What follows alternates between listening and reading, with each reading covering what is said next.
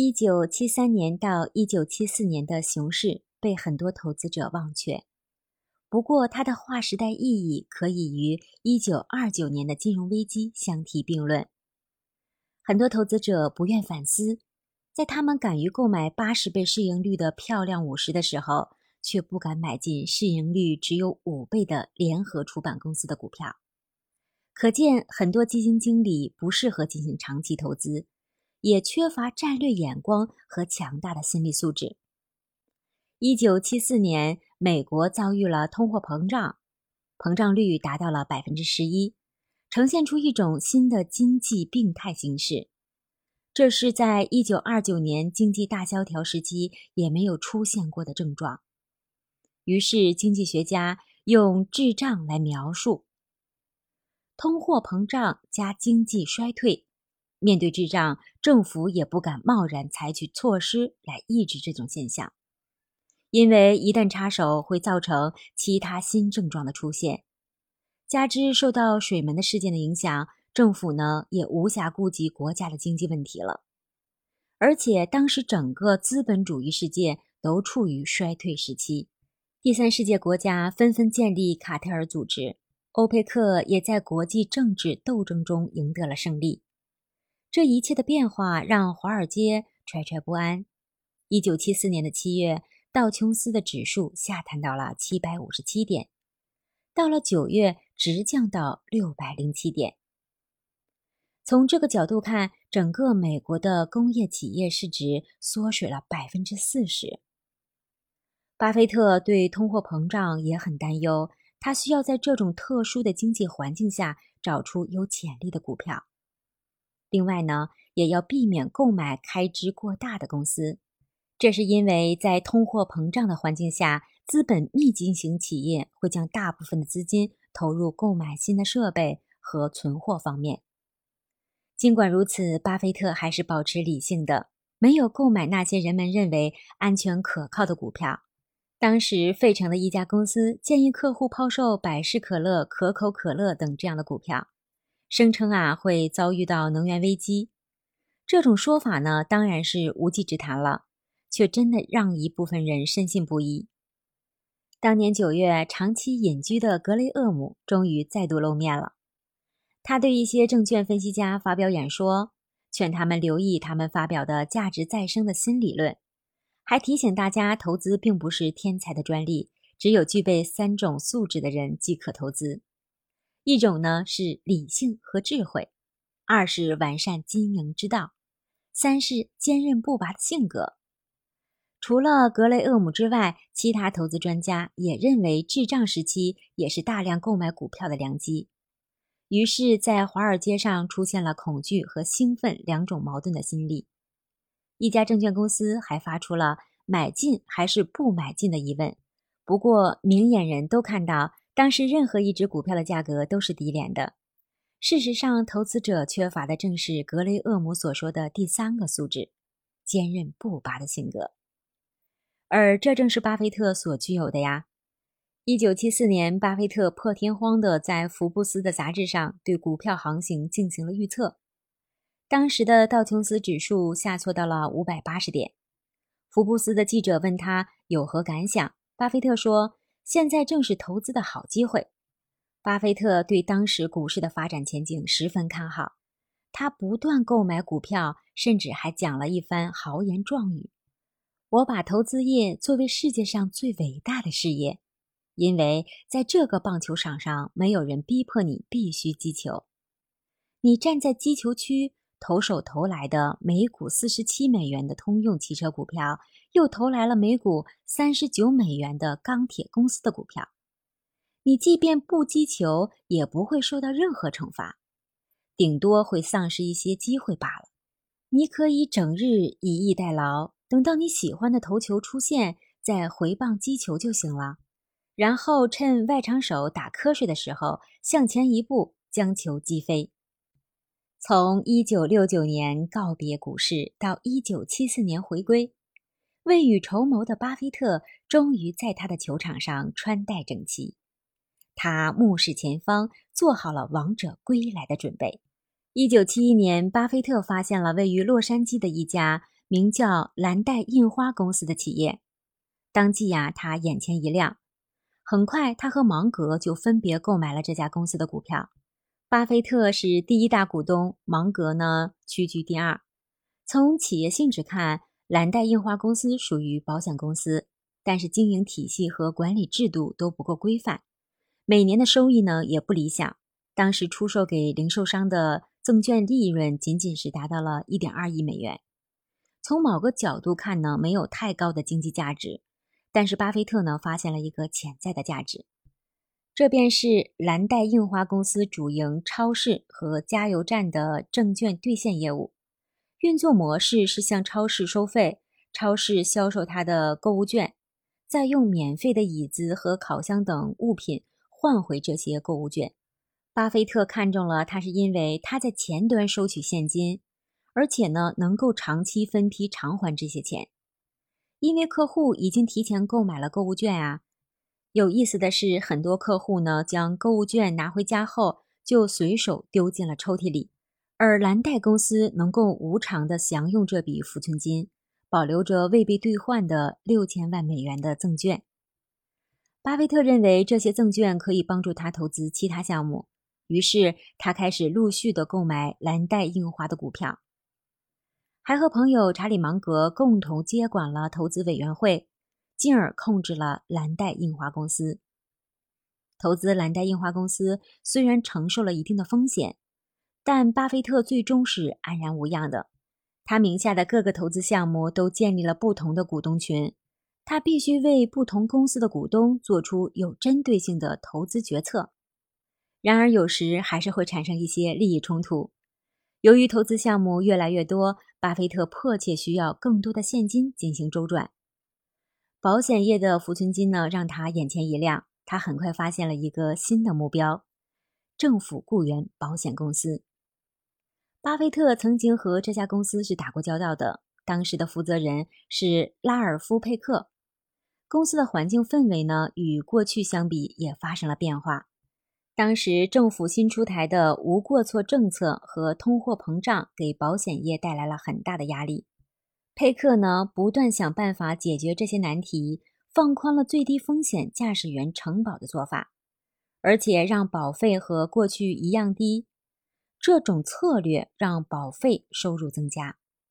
不过呢，高风险的驾驶员啊常因为发生交通意外获得赔偿。通货膨胀也让汽车维修费用和医疗费用变得更昂贵。由于政府雇员保险公司没有过多的资金基础，所以从1974年到1975年的损失是逐年增大的。1976年，政府雇员保险公司宣布上年亏损高达1.26亿美元，股价也从1974年的42美元跌到了4.875美元。此时，巴菲特早就卖掉了这只股票，不过他还是很关注这家公司的发展。现在股价跌到历史最低了，他便蠢蠢欲动起来。一九七六年的四月，政府雇员保险公司召开了年度股东大会，四百名股东将会议的召开地点定在了希尔顿的饭店。当时的场景，希尔顿饭店差点被挤爆，他们高喊让公司的高层离开公司。不到一个月，佩克就被解雇了。替代他的是曾经在旅行者财险事故保险公司任职的行业老手约翰·波恩。他上任之后到处奔走，拜访了新泽西的保险委员会主席，要求增加保险费率。结果呢是被拒绝了。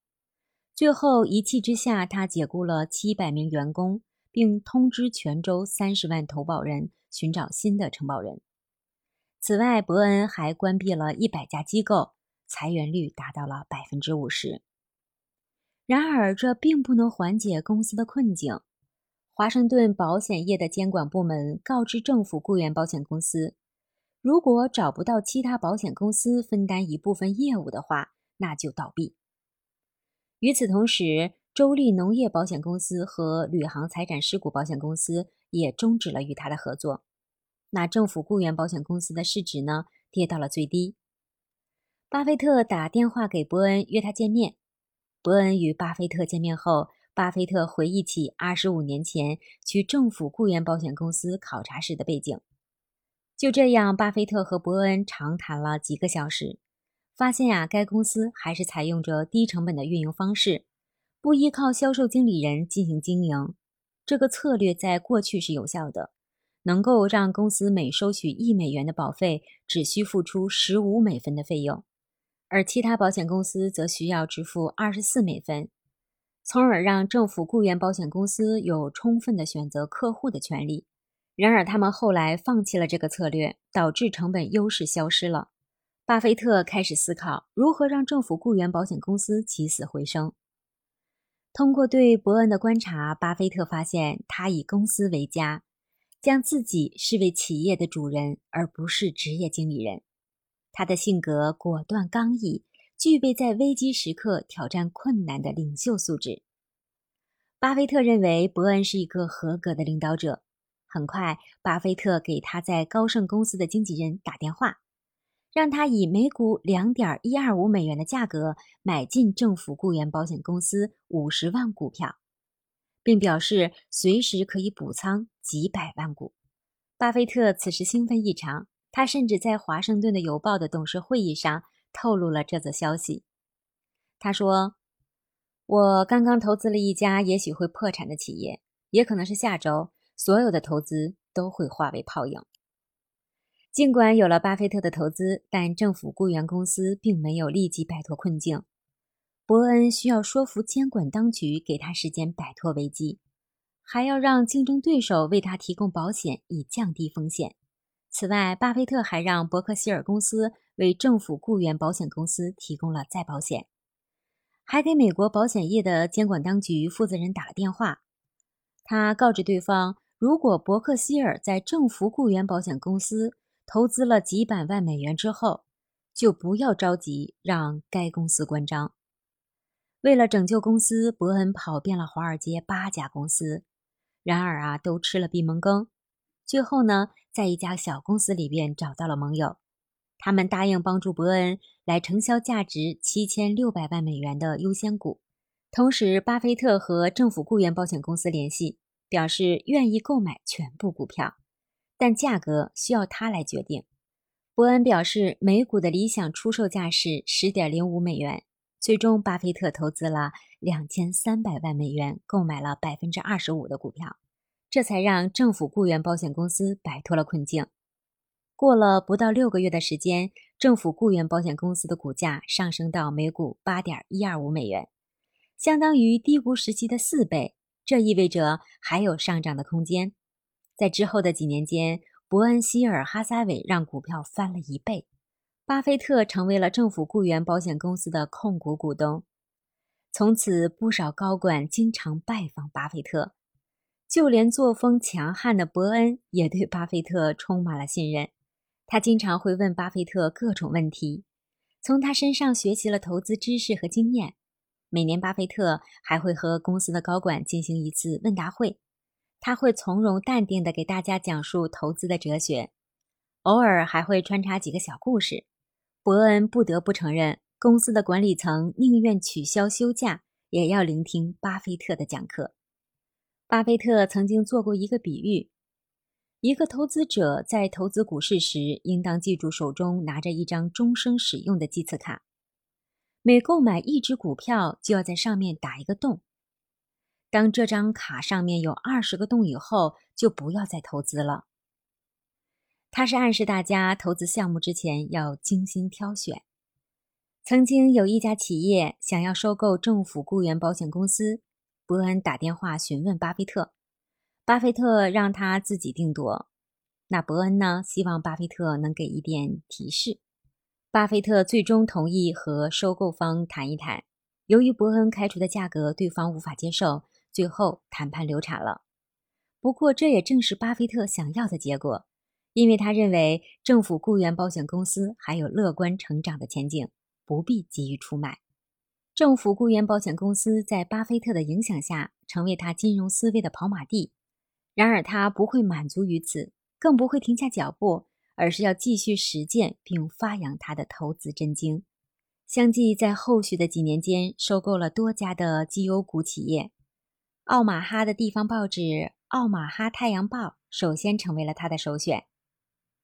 该报成为他投资的第一家报社。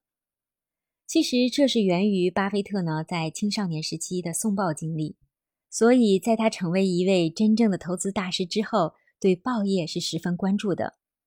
报业的涉足让他掌控了宣传的喉舌。尽管奥马哈的太阳报没有为他带来多大的利润，却是他迈向报业的一次重要尝试。从那以后，巴菲特一直关注报业的发展情况，并将其当作投资的对象之一。相继，他又成为《华盛顿邮报》的大股东。巴菲特从关闭合伙人公司，再到回归股市，大刀阔斧开辟江山。这一路走来，巴菲特又积攒了很多投资经验和投资心得。那朋友们，今天的更新就全部结束了。下期为大家更新巴菲特的投资帝国将继续扩张。我们下期见。